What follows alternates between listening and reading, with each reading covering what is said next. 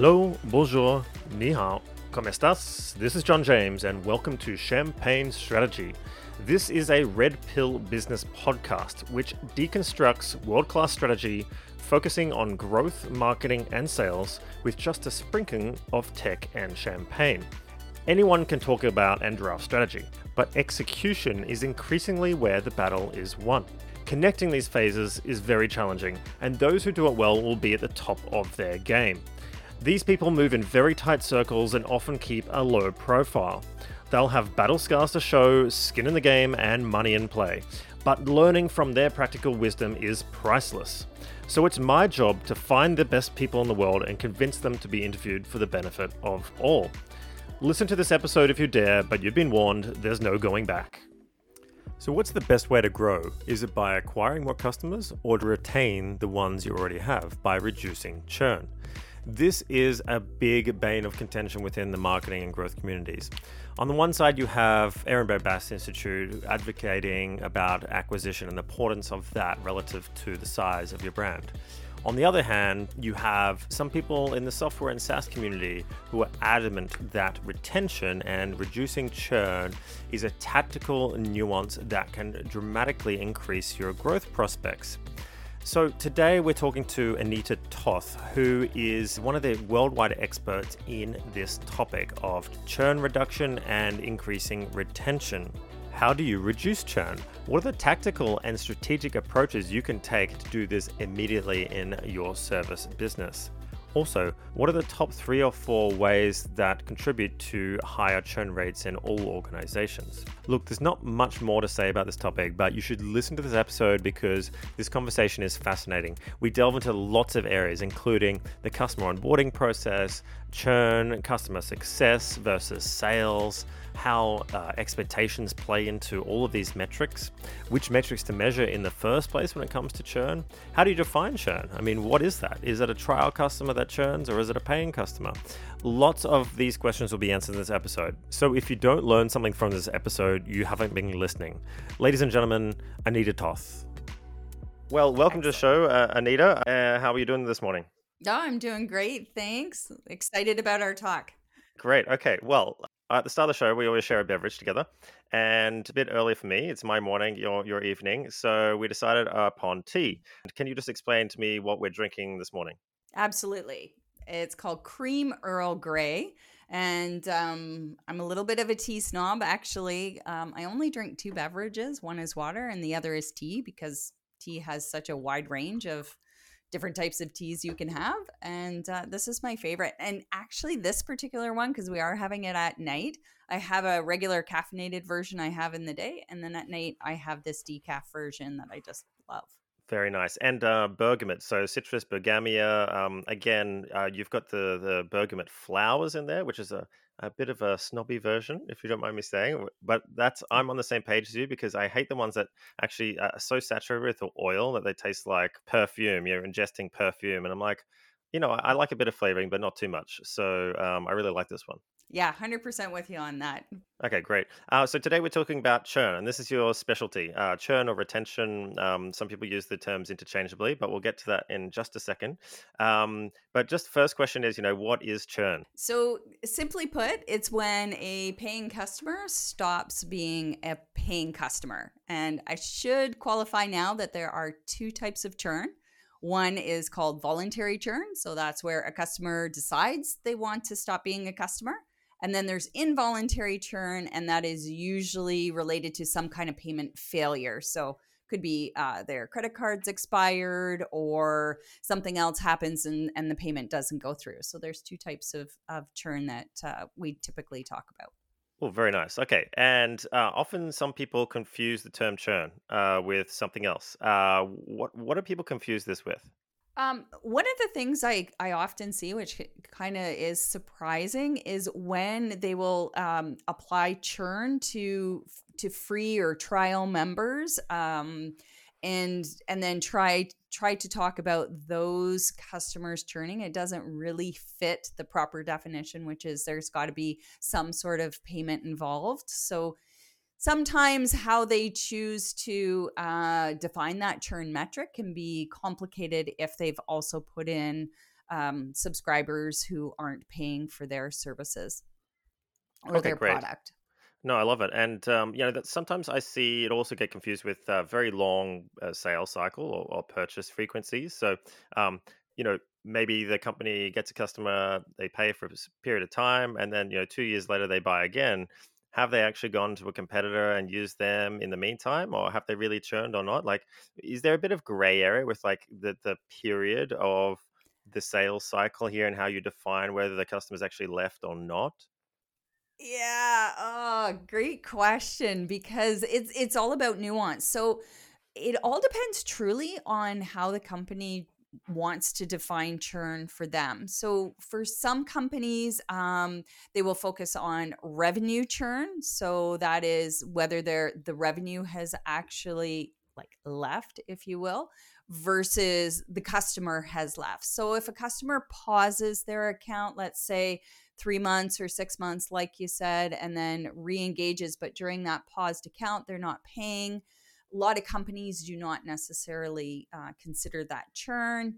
Um, so it can get like, wow, it can get really complex on even how companies want to to measure churn. I've seen there's like the super simple how many customers do you have at the beginning of the month? How many customers do you have at the end of the month? And what's the difference? Right to some like very complex mathematical equations way over my head. Uh, and then like i said you know do they they count paused accounts in there? Do they not? Um, so whenever i'm working with my clients i just ask them how do you define churn? And then we just start uh, right there versus me coming in with some preconceived notion of how they should define churn for their business.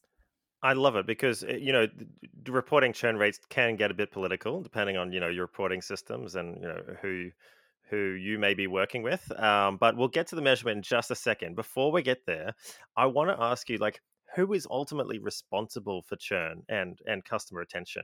Is it the growth? Is it customer success? Is it sales, or, or is it everyone?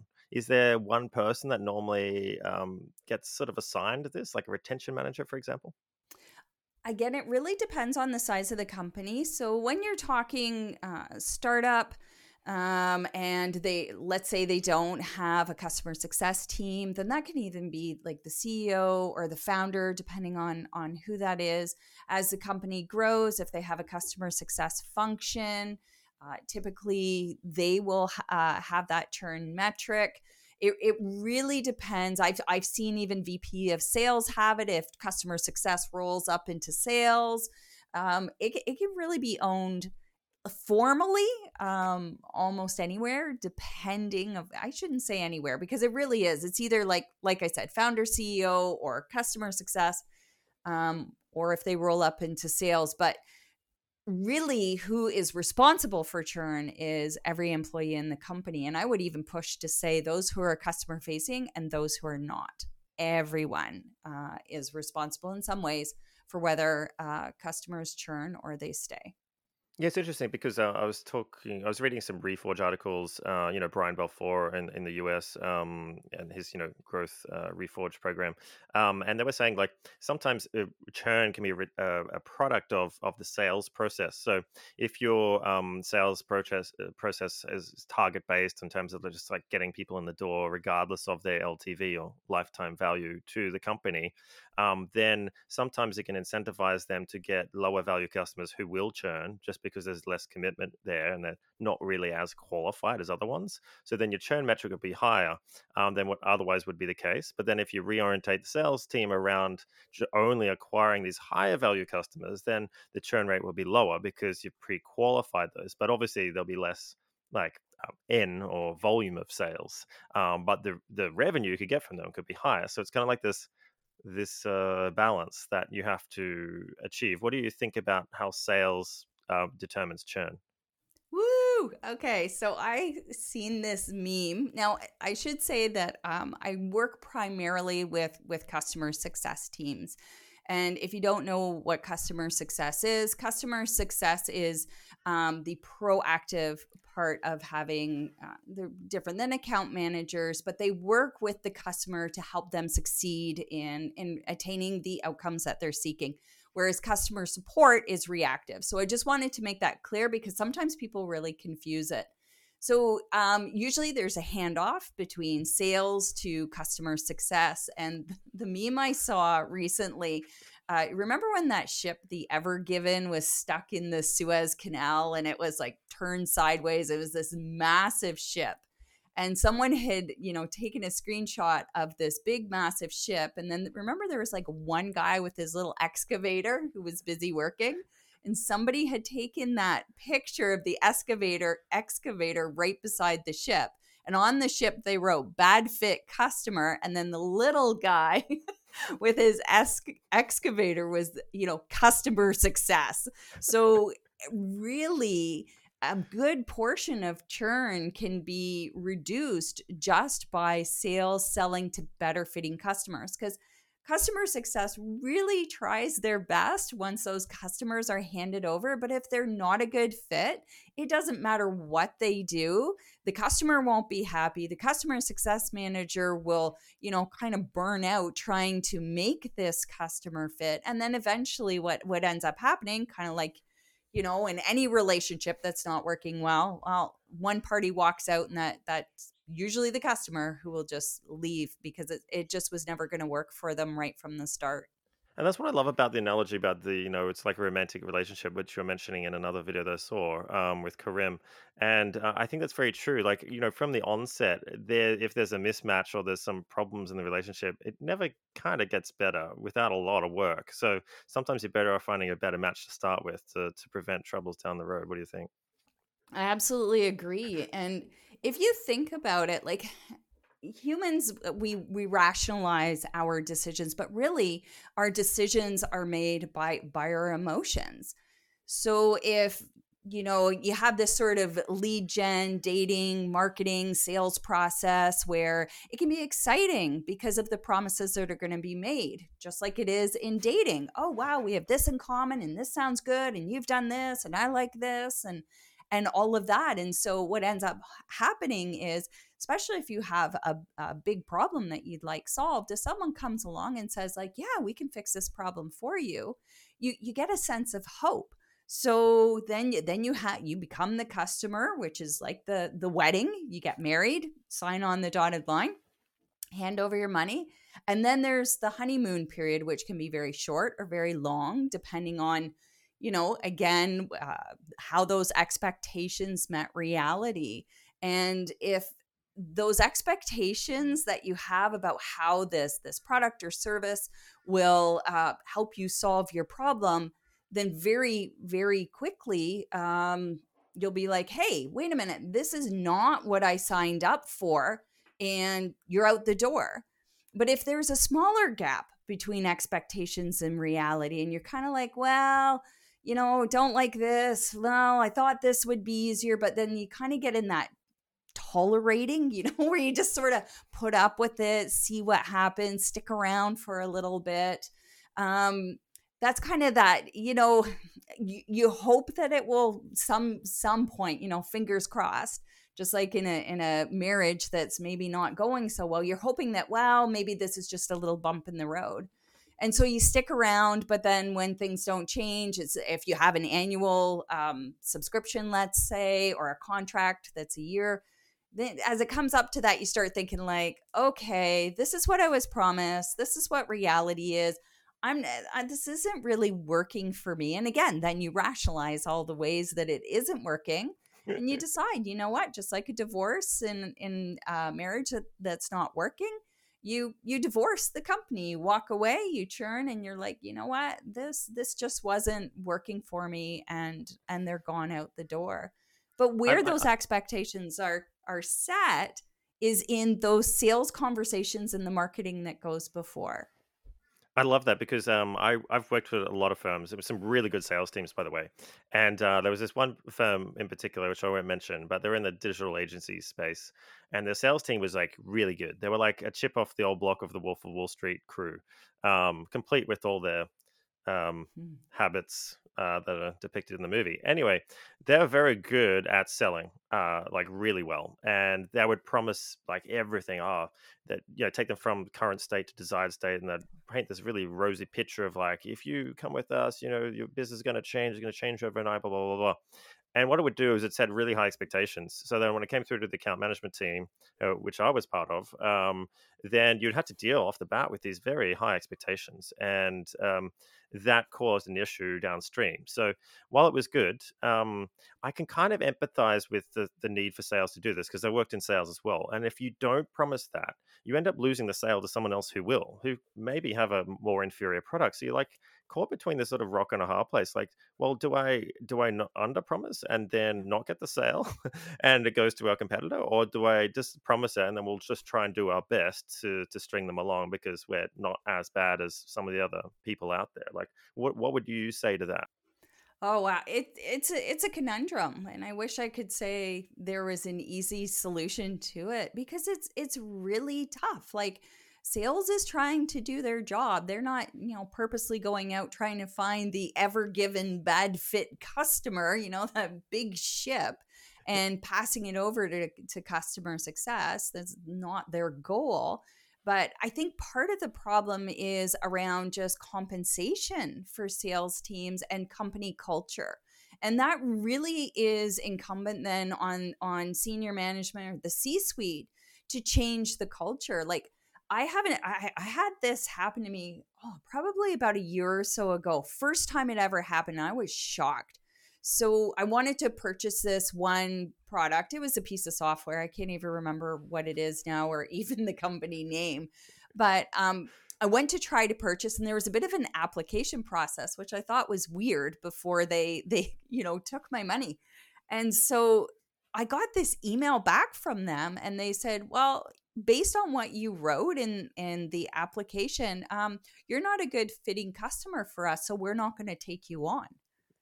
And i was i was like really taken aback like part of me at first was ticked off like why wouldn't you want to take me and my money? And then i went are they are they playing hard to get or like projecting no. scarcity or something or no, it is genuine. And I'm, oh, I'm kicking myself for for not, you know, writing this down. This was uh, it was had to be way longer than a year ago because maybe 3 or 4 now if I really really think about it. Um anyway, that I had read I had read somewhere afterward that this is what they do.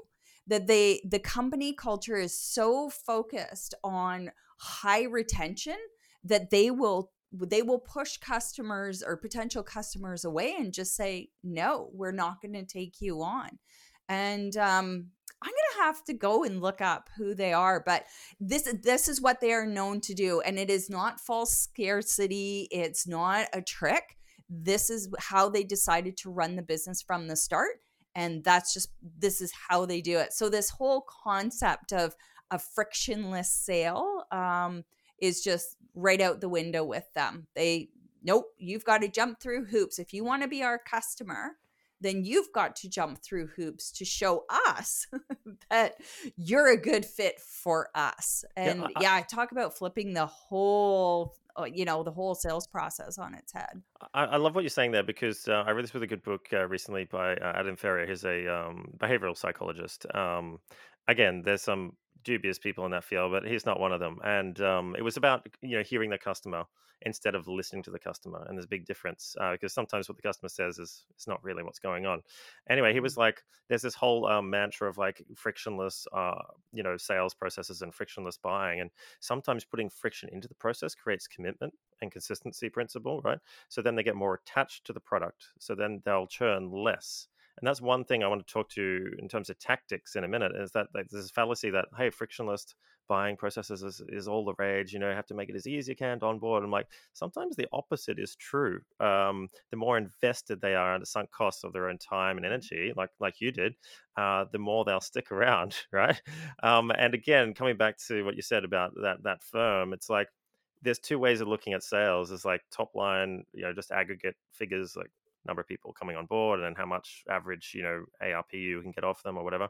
Um, and then there's the LTV uh, equation, which is like looking at actual value over time of those customers. And it, you can either have two views. You look at those volume metrics, or you look at the underlying rev, uh, long time rev generation. There's two very different approaches uh, to everything else, including, I would say, the churn and retention, how you view that. Yeah, it's um, fascinating. Even for my own business, I had to really question. I, I had a Facebook ad agency before. Um, this is how old, this is how long ago I had it. Uh, video ads were just brand new when um, I had probably come in about you know eight eight or nine months before that. So this was years ago, and the whole concept was around just get people in just get like their email address you don't even need their, their first name you know just frictionless, quick, easy, get them in. Um, but now, mind you, these were also low cost products. Forty nine dollars a month, fifty, you know, fifty nine dollars a month, twenty nine.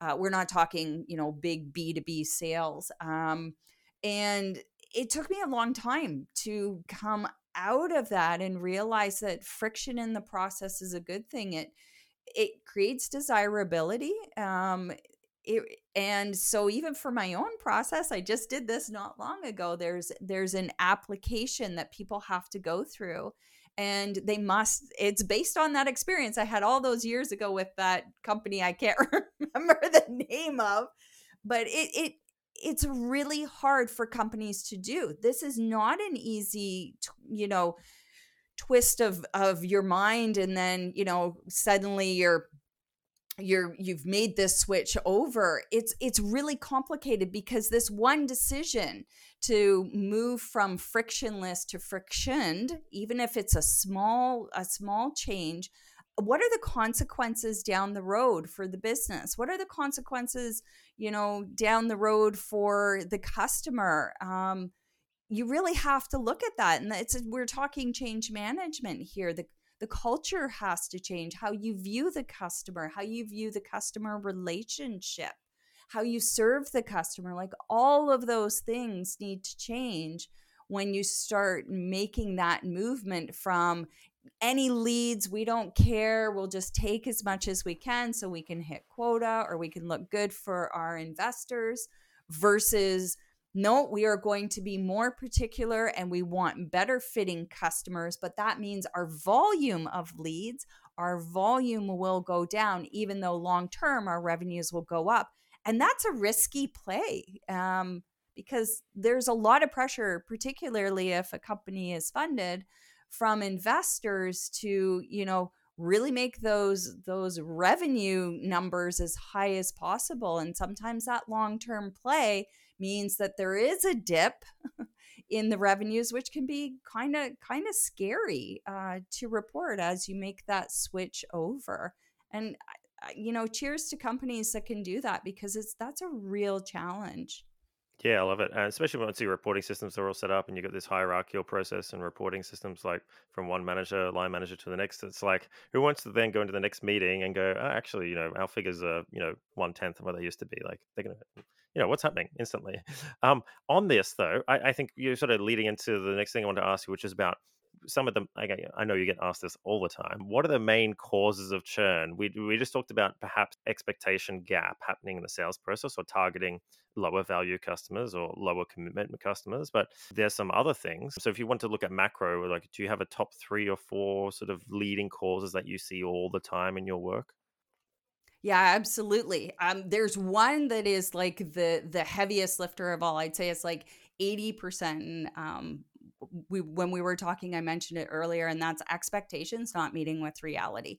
By far, that's that's the biggest cause right there. And uh, again, the marketing sales process, that early part of the customer journey is where those are set.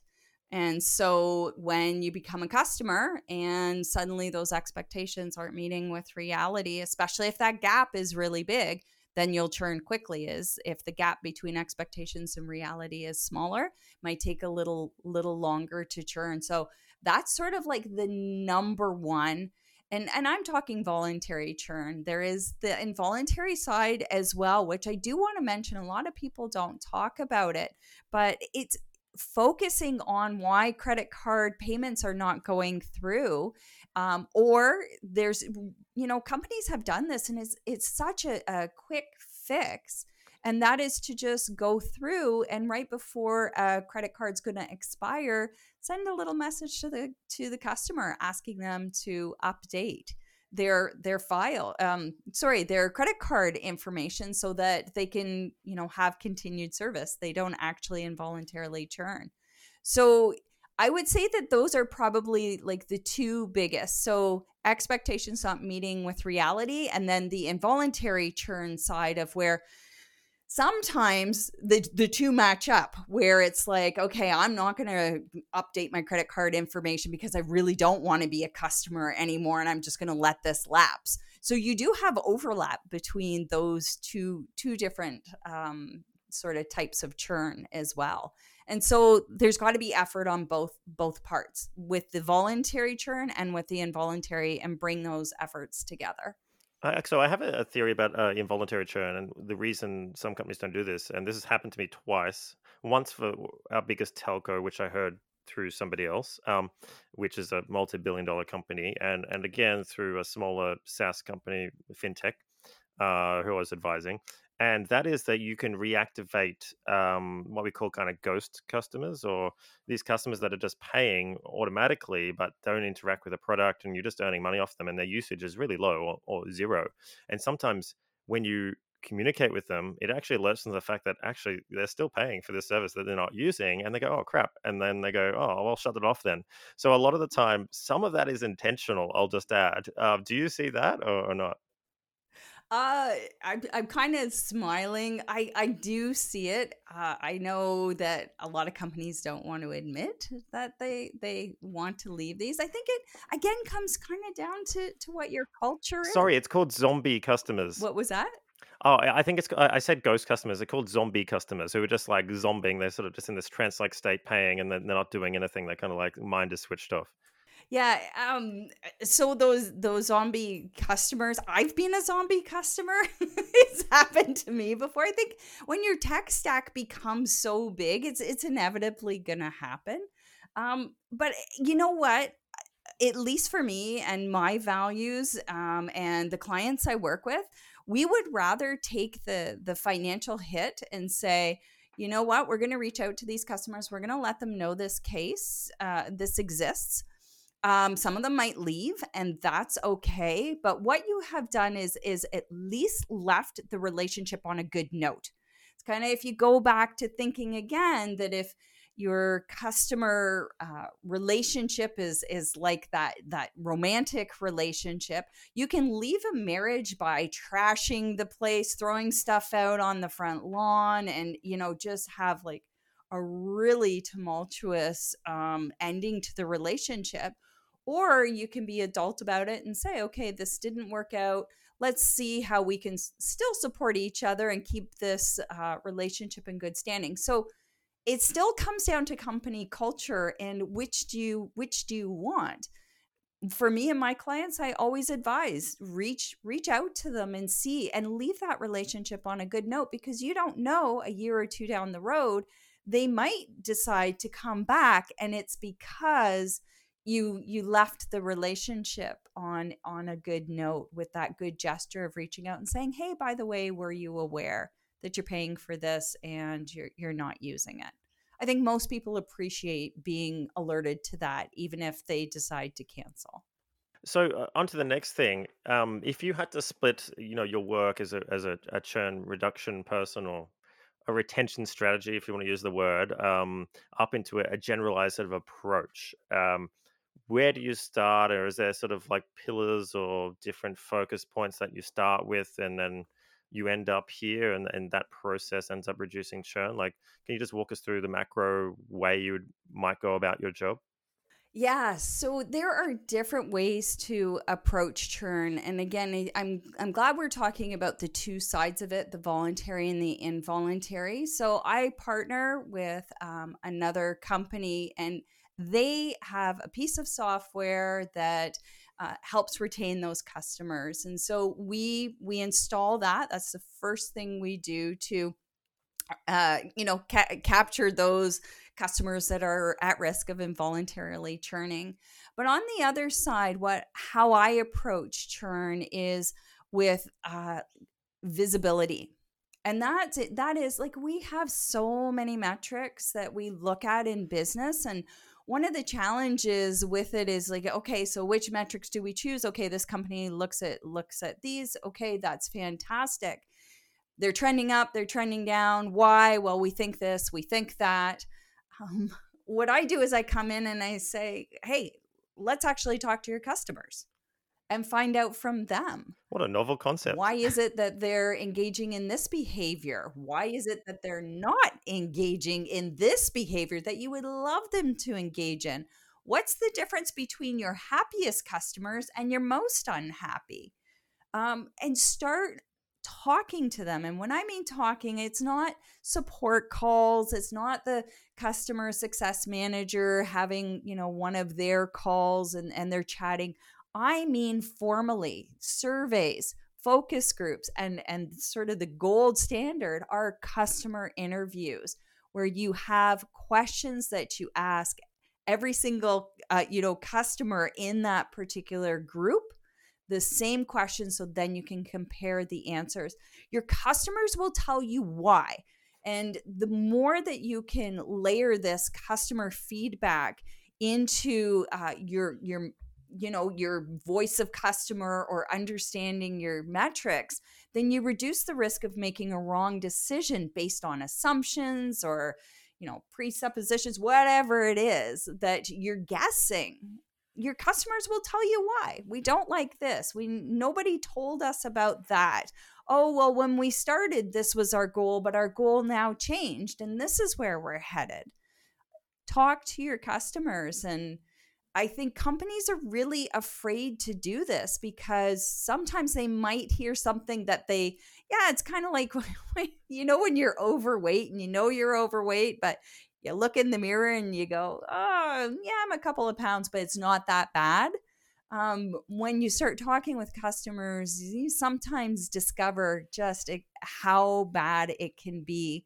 And once you've heard it, it's hard to ignore it which means then you have to take action. And so that's what I do to reduce churn is literally hearing the voice of the customer and letting um, again senior management the c suite know this is what your customers are really saying. They're not anecdotes. It's not just some social media comment. We spoke with a, you know 30 or 40 of them and this is what they're consistently saying I really like what you're saying there. Uh, so basically, to sum up, market research, right? Find out. Um, I was talking to Everett. Uh, he's a he's a marketer in, in Melbourne, and uh, he did this for a law firm, so uh, sort of mid tier law firms, um, B two C uh, mostly. Um, and he found out just by mystery shopping that a lot of the law firms were in denial about their first sales call with the customer. So customer inquiries and how that was handled, and it was handled badly by people who are untrained in sales. So you know, just get the admin person to answer the call, and those disjointed, um, you know, process there, really bad quality. And he found out that just by improving that, making basic improvements to that, they were thirty percent more likely to choose that firm over the other two, just because the person answered the bloody phone call and had a, a, decent conversation, whereas the other two, you know, wouldn't answer it or they'd have to get back someone to call them back, or very, very simple things like this that um, massively increase the acquisition rate. Um, so I know we're not talking about churn here, but that's just one example of the the, gold that you can get from market research. And someone referred to it as like um, uh, it's like the cheat code to a game, market research, cheat code to marketing. And I really like that way of thinking about it. Um, but um, you did tell me a story about um, how this manifests itself. And you said two things. Um, you gave me this example of the waste management undercover boss episode. And you also talked about having happier employees. Can you expand a bit on how those two things can can decrease churn as well? Yeah, and that's a that's not an obvious one that when you think about reducing customer churn, the first place you don't think to look is is reducing employee churn. You know, make your employees happier, they stay longer. Uh, so there's a huge um, home improvement store in the the U.S. and Canada. It's called Lowe's, and they recently uh, did this where they decided to do a small group of stores where they were going to increase employee engagement. And they did this through training. They did it through, first of all, a survey to sort of find out what employees wanted. They implemented training. Uh, there was money allocated, you know, across the company. And what they found, no surprise, is the stores where the employees were the most engaged and essentially felt, you know, happier. The customers they spent more they stayed longer. And that was they at a time in the company where their profits were actually declining and their revenues were declining. And yet these particular stores actually had increases in revenue so that was enough for this this big company to decide that they were going to do something about retaining their employees longer as a way to keep their customers staying longer as well. I love that. Um, you know, just a simple um, thing. Uh, coffee culture is really huge in Australia. I know in Canada, like you've got Tim Hortons and but you also have other coffee places, like more specialty coffee places. Um, so we have this Italian coffee culture that came in after the war. A lot of Italian immigrants came to to Melbourne and um, and other uh, cities, but mostly Melbourne. And uh, in there, there's a very Italian uh, espresso coffee culture. So your little local cafes everywhere, and people are very serious about coffee down there. It's it's hard to find a bad coffee. One of the things they don't realize is what the Italians did really well is that um, you would become part of the family when they welcome you into into their cafe or restaurant. And one of the biggest ways to retain and and get more frequency of, of purchase from customers um, who tend to have multiple coffee places that they visit, by the way, um, is that you know if they remember your name and they kind of have this like not false relationship, but this this quasi kind of relationship. Oh, I know you. You have the the long black with you know two sugars or whatever.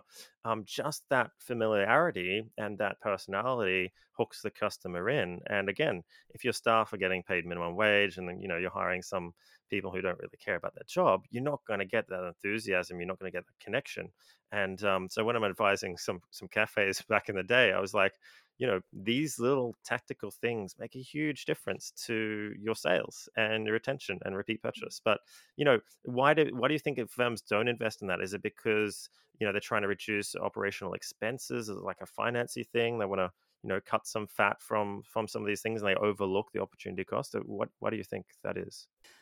Um first of all i love that story i've i've got to say. Um I think we all just want to be valued. Um, one of the challenges, and and I really want to speak to this, is because there's such a heavy heavy focus on metrics, and even you know let's let's cut this, let's cut that.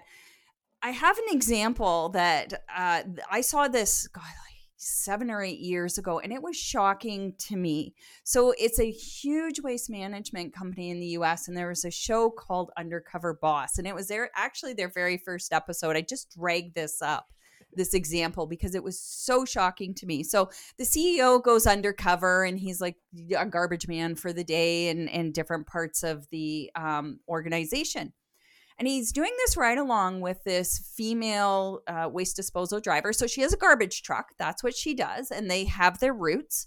And she's talking about how, she, as a female employee, she doesn't feel valued by the company. And he's like, "Oh, well, well, why is that?" And she's like, "Well," and they go to the side of the truck, and she's like, "Oh, this is my pee can." And he's like, "What is a pee can?" And then she goes, this is where I have to go to the washroom. So, literally, a can, because she said if we break off the route to use a public washroom, then, then she gets penalized for it. And so she has to resort to using this can at the side of the road.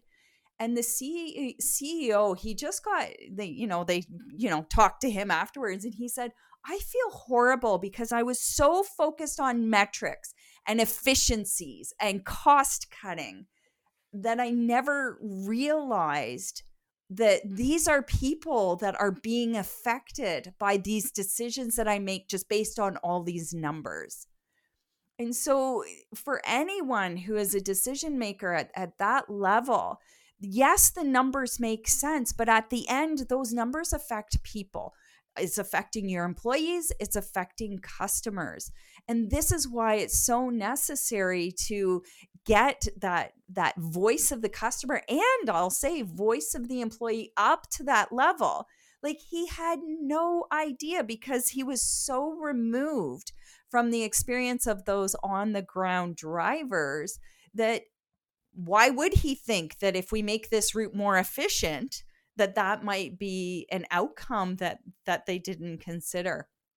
So i really you know it's my it's my mission to get companies to talk to their customers and and and spend as much time talking to their customers as they do, you know, looking at metrics about their customers. And that is a really huge ask. Love it. I, I just think um, it reminds me of, um, okay, Jeff Bezos, you know, like him or hate him. There's a story. I don't know how much truth there is to it, but um, he still ch- checks his email account um, or his assistant does and filters it uh, for customer anecdotes because he's like, I have one complaint from one customer, generally that's representative sometimes of like a huge problem that's not being measured anywhere else in the organization. You can have all these digital analytics tools and like reporting systems and everything, but like is like one quip from a customer is worth investigating. And I think the, the same is true for, for a lot of good managers. They'll they'll always come down to the factory floor. Sometimes they'll work in a menial job at the front line of, of the organization, you know, for one week a year, for example. There's a lot of companies who do that, and just that um, disconnection is broken from what you just mentioned. And you know, again, that TV show is just one example of of this exact thing. But uh, yeah, I, I, just love those customer anecdotes, and like you mentioned before, the one-on-one interviews. I do those and I record them, and I just play them back to people, and I'm like, I don't see anything. I'm just like, this is what customers are saying and and force people to listen to it and then that just challenges their notion in a very non-political way it's like it's not me it's it's it's them so um but i'm really interested in this because um I want to get into some of these churn reduction tactics. So we talked about like your approach with using research to identify maybe where the where the problem is. Um, but then, how do we reverse engineer that in a way to to fix some of these problems and you know all the trade-offs that go along with that example um, there's this um, video personalization platform called Bonjoro, who basically is just embedding videos into email, uh, into your sort of customer email process and sales process. Um, but they use that for onboarding. They use it for the sales process, you know, for the the outreach in the in the first place. And they kind of have these personalized emails from a sales team member um, that has an embedded video that is actually talking directly to that customer. So it's not just a, a faceless text to email like, "Hey, welcome to our platform" or whatever. It's like the actual SDR or, or BDM having a conversational customer success person uh, in a video.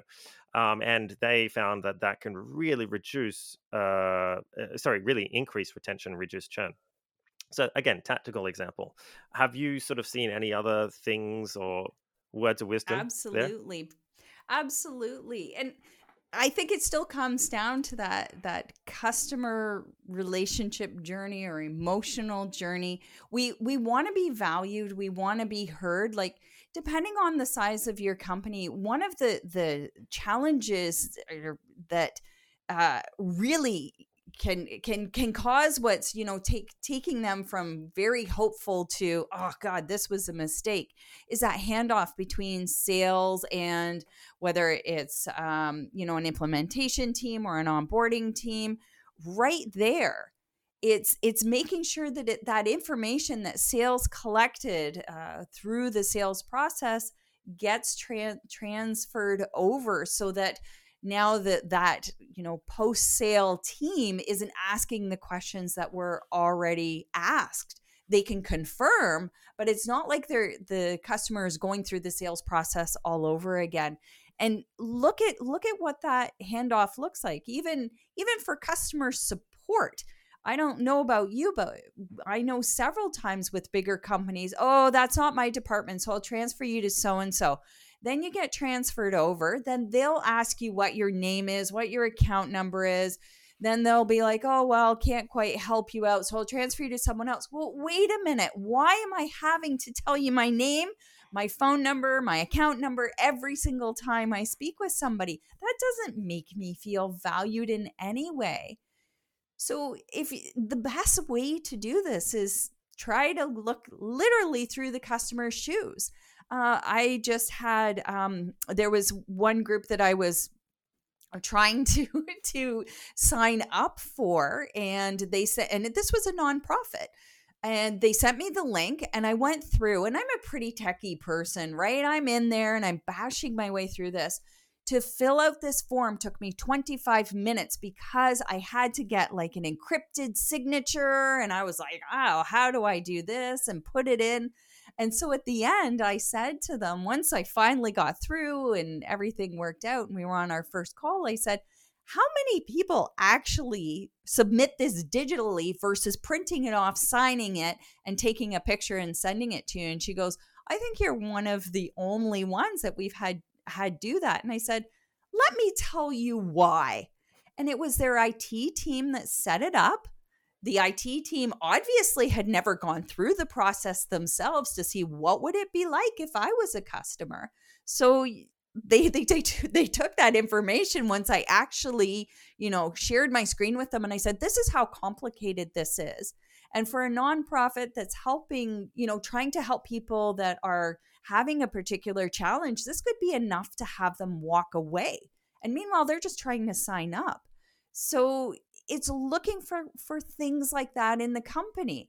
And if you're wondering you know we all do this. We become so comfortable in what we're doing we forget what would it be like if if i had to go through this for the first time. Put friction this is i'm gonna you know make this bold statement put the friction at the beginning of the process get better fitting customers and then remove as much friction as possible once they become a customer. They don't need to jump through hoops anymore You've got them, make it as easy as possible. So I would say that's one of the tactical things, and that the biggest area is there between sales and becoming a customer and that onboarding process. Are there extra steps that can be removed? Do they need somebody that could, um, you know, walk them through this? Or if, or if that's not your company, can you record videos instead of just having a text based? There's all sorts of different ways, but always try to look through that lens of if I had to go through this, would I find this easier or would I get frustrated? No, I love it. Okay, and um, uh, I really want to ask you because we're talking about some some things that we can measure here, right? Um, and we talked about you know what is churn? It's it's a paying customer who becomes a non-paying customer. But if we talk about metrics here, what are your sort of go-to metrics and and how are we supposed to calculate these properly? You know, there's always this sort of volumetric side of things that makes things look rosier. Then there's the the real nitty-gritty kind of quality metrics that maybe um, you know a good person such as yourself would be looking at more so than the other ones. Um, NPS, CSAT. Yeah. Ooh. Ooh. Um. No. and that could be a whole other conversation. NPS, CSAT, customer effort. That, that is a whole other discussion. Maybe you can judge from the sound of my voice. Not a huge fan. Either um, am I. Um, actually, so churn, uh, NRR, net retention revenue, and then the other is customer lifetime value because you also want to see if there's expansion in those accounts or with those customers that are retained. It's one thing to retain them, it's a whole other thing again to to make them feel valued to find out what goals they're really trying to accomplish and seeing if then there's upsells or cross sells that that can help them make that happen. So you also want to see that customer lifetime value going up. So those are those are my top 3 I love it. Okay, and um, like you've been, you mentioned you've been in this field for for quite a, a period of time. You, you still look quite young, but um, you said you were around when Facebook Video was out, so that was like probably what 2012, 13. Um, I'm guessing, or somewhere around there. What are the biggest changes you've seen in in your role uh, around churn, maybe uh, previously to to the current period, which is 2021?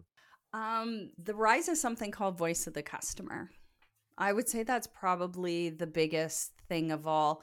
And it, it fits right in very well with what I do. And there, the voice of the customer, if, if you haven't heard of that, is there's informal and formal voice of the customer. So informal voice of the customer, these are these are things like social media comments, your support calls, reviews that customers leave.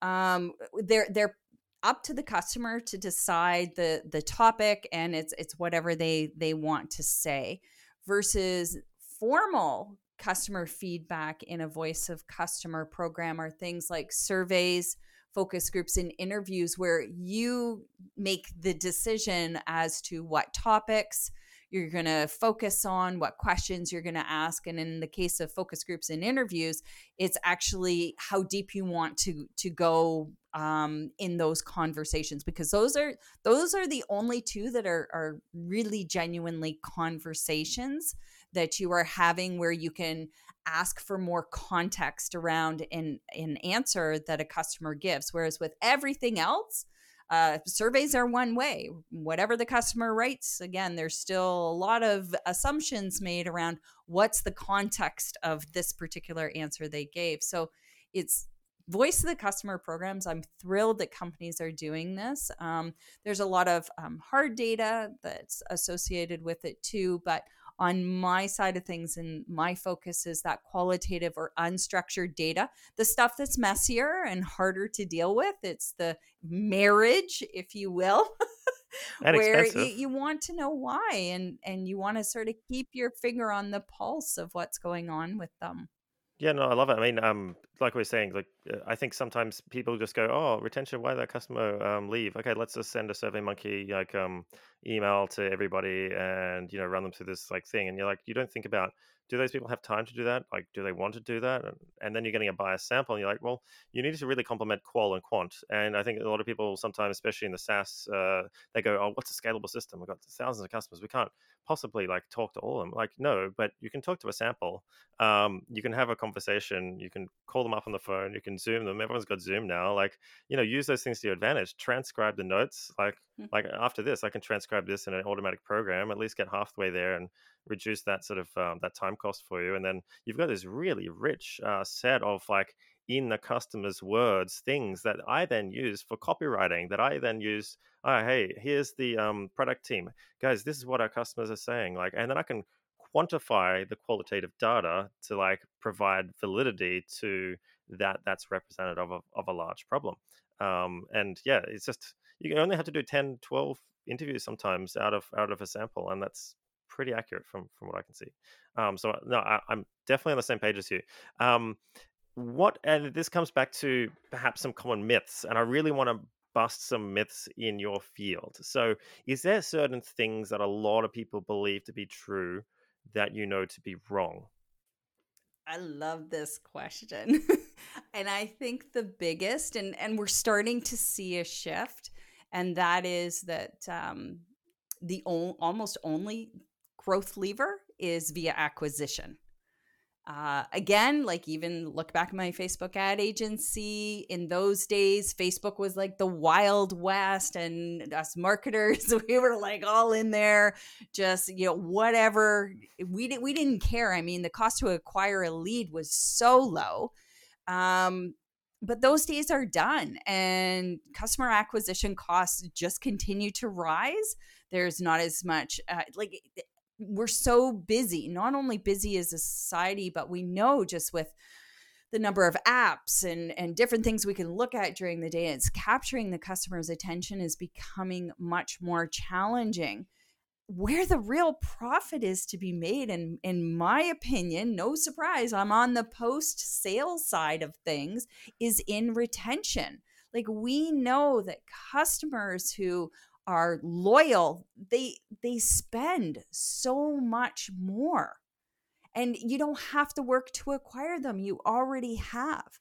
So it's so much more profitable to sell to your existing customer base and really expand um, the opportunities you have with them and then happy customers go off and they refer other customers to your business. You have positive word of mouth marketing, which is massive. We know it works. Look at look at I don't know, have you I buy things on Amazon and if I've never purchased this product before, I scan through, okay, what are the, you know, people who gave it 5 stars, what are they saying? What did the 3-star people say? What did the 1-star people say? I don't know who these people are, but I absolutely put some level of trust and credibility into the responses they give so in in making my decision whether to buy or not and it's the same here. You've you've got to realize that eh, the more loyal your customers are the longer they stay the more they spend they refer other people and then the social side of it with that positive word of mouth marketing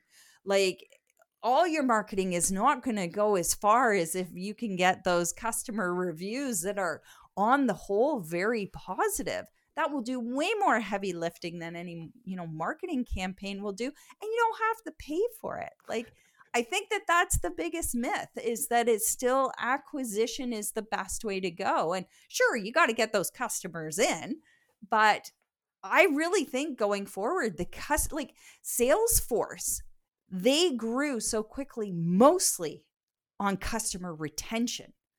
It is their high customer retention that helped them grow as fast as they did.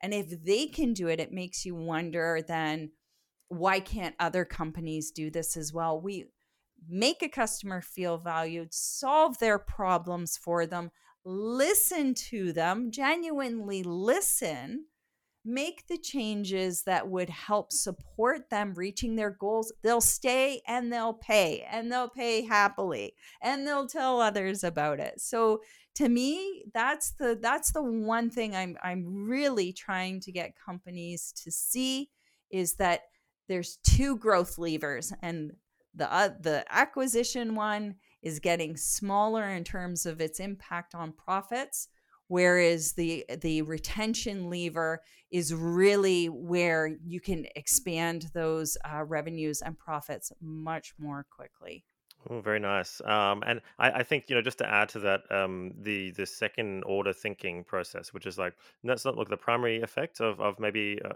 acquiring a really good customer, but like this is the secondary effect. The like you mentioned, do they refer you to another customer? Is there a referral loop that's creating a growth coefficient above one? Yes or no, and then how do we get more of those types of customers in that ICP as opposed to just broadly looking at everything. Um, but then on the flip side, just to play devil's advocate, there is um, the work by uh, Ehrenberg Bass Institute, which is all about the only way for brands to grow is through acquisition. Um, you know, and and then churn is really a mathematical construct of uh, in proportion to the size of your brand. So, i.e., if you're a bigger brand, your relative churn to other competing brands will be less than a smaller brand. So then their argument is, uh, through a lot of empirical data, may I add, um, that it's it pays to get as big as possible. And so I want to ask you this question: After you've said that, um, does it help to be a bigger brand? And do you notice smaller churn rates with larger brands within a category than smaller brands? Um, I would say that that isn't is not true. Uh, you are going to have different churn rates in different customer segments. and it. so again, using this kind of, you know, the problem when you get into metrics that are so global like that is it covers over all of the little intricacies and you could have like a super high 29% churn rate in this customer segment and then you could have you know a negative churn rate uh, that would be revenue churn rate where you know uh, you've managed to upsell and cross sell so well to this particular customer segment um, and that but then when you average it out it's like oh well the the churn rate's just you know whatever 2% let's say. You really have to look at that and again this company now i'm bound and determined to figure out what company it was. I bet you and they're not massive.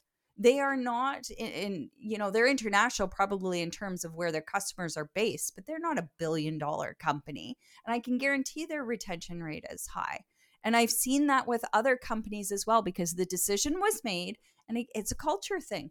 The decision was made a long time ago that we are only going to sell to good fitting customers or our ideal customer profile because we would rather have a smaller customer base that remains loyal and um, and then they buy more and we're happier they're happier um, and that that's really it. So i would push back because if you look at at those different customer segments or even different uh, product lines that they sell the churn rate's going to be different for each one yeah, no, exactly. I mean, it's like um, uh, you know, we're getting okay. We're opening a, can, a can of worms here, but like I use different product offerings within the same company for different segments. So like I might use a, like what I call a foot in the door product, which is like a lower cost product. It's um, you know, maybe lower friction sales process uh, for people just to like whet their appetite.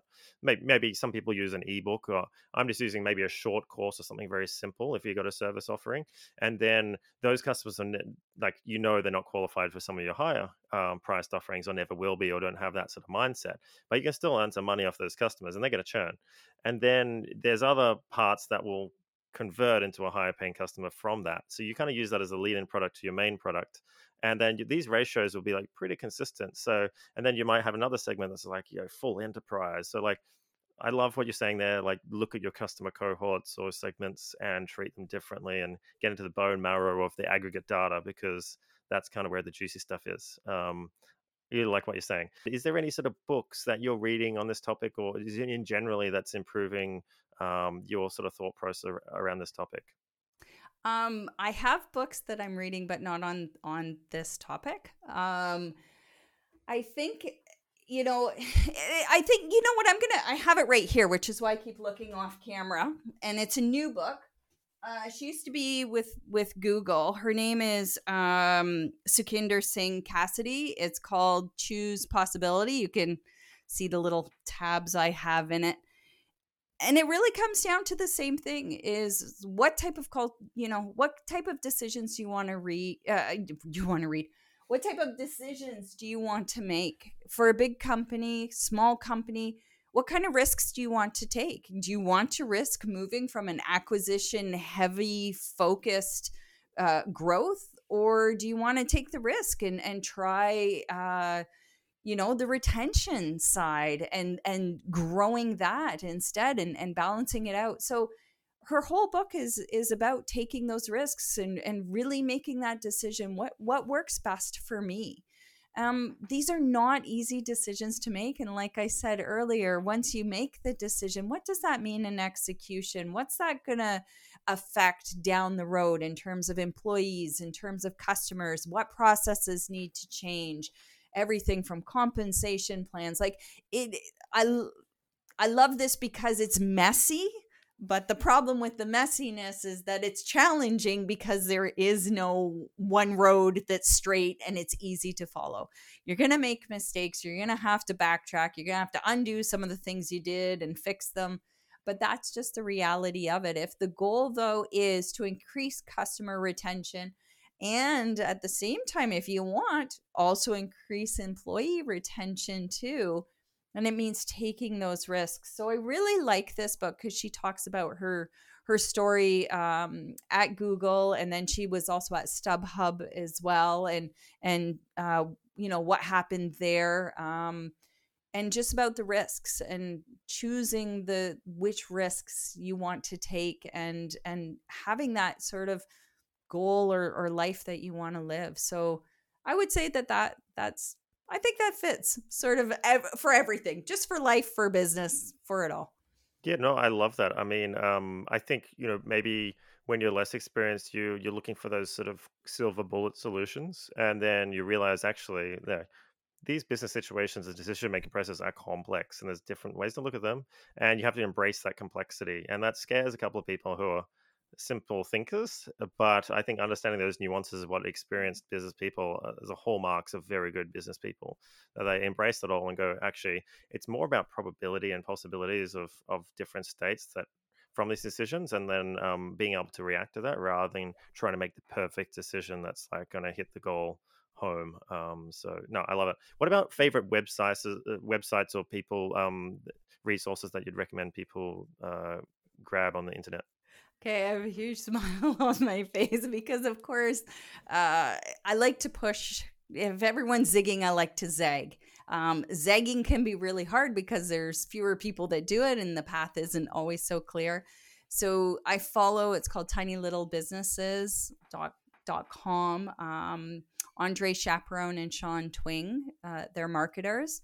Their whole idea is uh, around world buildings and that you um, pull customers to you, meaning that they are so attracted by your values and the and the value you provide to them that they come to you rather than sort of pushing uh, customers into a sale. Like anybody I'm, I'm, we've all had it happen where we've been you know hard uh, hard sold into something and then you know sooner buy it than than you regret that you have it. So theirs is a very gentle uh, approach and that it's a much longer term play um, but in doing this it it really creates those raving fans those loyal customers who stay for years and years and years. And um, I just love what they do. Um, but it's not it's not a silver bullet. It is not straightforward.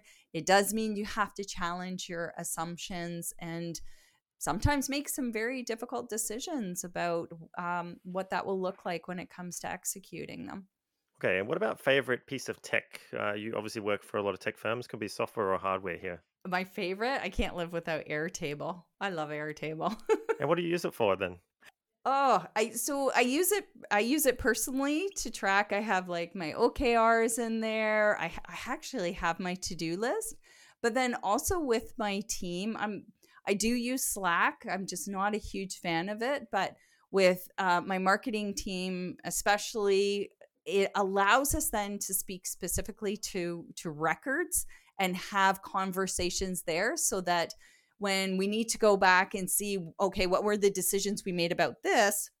You click on the record, excuse me, and it pops up the the entire chat that we've had, and you go, okay, that's right, that's the decision we made. Versus, I found just you know a Slack and Asana just weren't quite cutting it for me in terms of keeping that information very handy. So that's what I use it for, and and I love it. Use it with clients. I've used it oh, with all sorts of folks, um, just because, and it just works with how I think. Now, I, I have a, a colleague of mine.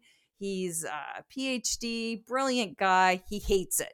I'm trying for years now. I've been trying to get him on it. It, it just doesn't work with how he thinks. But for me, uh, because it's very logical and processed, like I can really have my processes in there. Um, it just, uh, yeah, I love it. I just simply love it. And uh, you mentioned the best meme, so the evergreen sort of ship stuck in the Suez Canal. I'll put the, that link in the comments because that sounds hilarious. I saw so many good memes, uh, by the way, from from that picture. It was hilarious.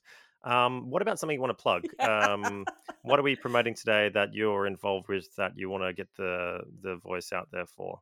So I love this call to action. Um, every talk I I give, webinar uh, or a presentation I want to push people to do one thing, whether you're a founder, whether you're a CEO, whether you're a CRO, you're a marketer. My challenge to you is to get on a call with a customer every day for the next seven days. Now, ideally, asking the same set of questions. But if you can't do that, then just ask about their experience and let them sort of guide the conversation that is the one thing um, I really want people to do. Now, if you're looking for something a little more formal, um, I have a it's a webinar and a it's an associated blog that goes with it that tells you step by step how to conduct customer exit interviews. Because the easy part is actually what we're doing; it's the talking. The hard part is figuring out then what to do with the data, how to analyze it, and how to report it. So it's all in there. Um, you know, you can watch the video or you can go through and uh, read the steps in the blog. I don't gate any of my content. So as soon as you land on the page, you can download it or you can um, uh, just click through and and um, you know pick up the information you need. So it's right there for you. But that's that's it. I want people to just start talking to their customers. It doesn't have to be perfect, but the point is to make it a practice And the more you practice it, the more value you'll see, just like you have. Um, the more value you'll see that talking to those customers is where you will get the answers to all those questions you have.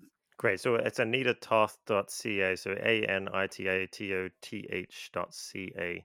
Uh, yeah, I mean, I looked at your website beforehand just to do some research on you. I really like some of the slides you have there as well uh, about different sort of topics that we are talking about today. And I got some really good ideas from some of those that I actually forwarded to somebody. So um, I love how you don't gate the content, by the way.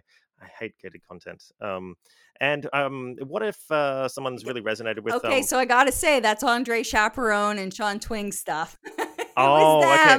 oh, great. Okay, perfect, perfect, perfect. Um, I'm definitely going to check out that website as well because it sounds really interesting. Um, it's like that sort of pull versus push method with marketing. It's like you know you either have your Yep. product and your brand, sell the product, and and gravitate people towards you, or you sort of just force it down their throats. Um, so yeah, there's two kind of ways to do that. So I love it. Um, now, what if people really enjoyed what we're talking about today and love love your work and want to get in contact with you directly? Um, what's your favorite method? LinkedIn. That's my I swear it's my my online home is LinkedIn. Feel free. I think my little button has changed so there's there's I think it says follow. Uh, if you just click over, I think there's three little buttons or it says more, something like that. If you click on that, it'll come down and it will say connect and just connect with me. Let me know that you you heard this episode and let's just get a conversation going. I'm not big, uh, you know, following Andre Chaperon's work. I'm not big on pushing for sales. Let's talk. If I can help you out, great. But if I can't, then maybe I can point you in the direction of, of somebody who can help you. That's really my goal is to just make the experience um, as as good as possible for customers and um, that means sometimes not having a sale and and that's okay. It really is because eventually the sales come um, on their Well, own. and maybe they'd churn otherwise. and on that note, and there you go right? So it's that whole balance thing. Yeah yeah you got it and on that note, I'd really like to thank you for the conversation. I think it's been really interesting on my part as well. I really love like how deep you go into your work. It's obviously you're very good at what you do. So um, thanks again for for taking the time out of your day to to have a chat about churn and everything else. Um, and I hope we can uh, keep the conversation going in the future. Absolutely. And this was a lot of fun. I'm very passionate about what I do. Please, please, please. Those seven days, if you can do it, just pick up the phone, contact one customer, talk to him even for 15 minutes. You will be surprised what you will learn. So, really, if there's one thing you get out of this whole episode, I just urge you to take that little action because it will make a big difference for you and it will make a difference for those customers as well. Great. So there's like a seven day customer research boot camp almost, right? Love it. Okay. Love your work. Uh, Anita, thanks again. Yeah. Thank you. Wow, that was a great discussion. I love how passionate Anita is about everything she talks about. Now, that was another episode on our strategy series, uh, in this case, about churn or retention strategy. And there's lots of tactical takeaways from here as well, and I want to merge the two between strategy and tactics. Again, this is episode 8 of season 2. So I've got lots more strategy episodes to go, but also within that, we have uh, more of our channels to go. So make sure you stay tuned if you're interested in all the different 42 channels that we're going to cover in the preceding uh, weeks from this episode. Now, thanks for your uh, listenership. As always, uh, follow me on LinkedIn, John James, the guy with the penguin suit in black and white. Otherwise, a dose of On uh, Twitter. Make sure you subscribe to this podcast if you want to retain alerts. And again, I'll put all of these uh, in the coming weeks on YouTube as well if you prefer to listen on YouTube.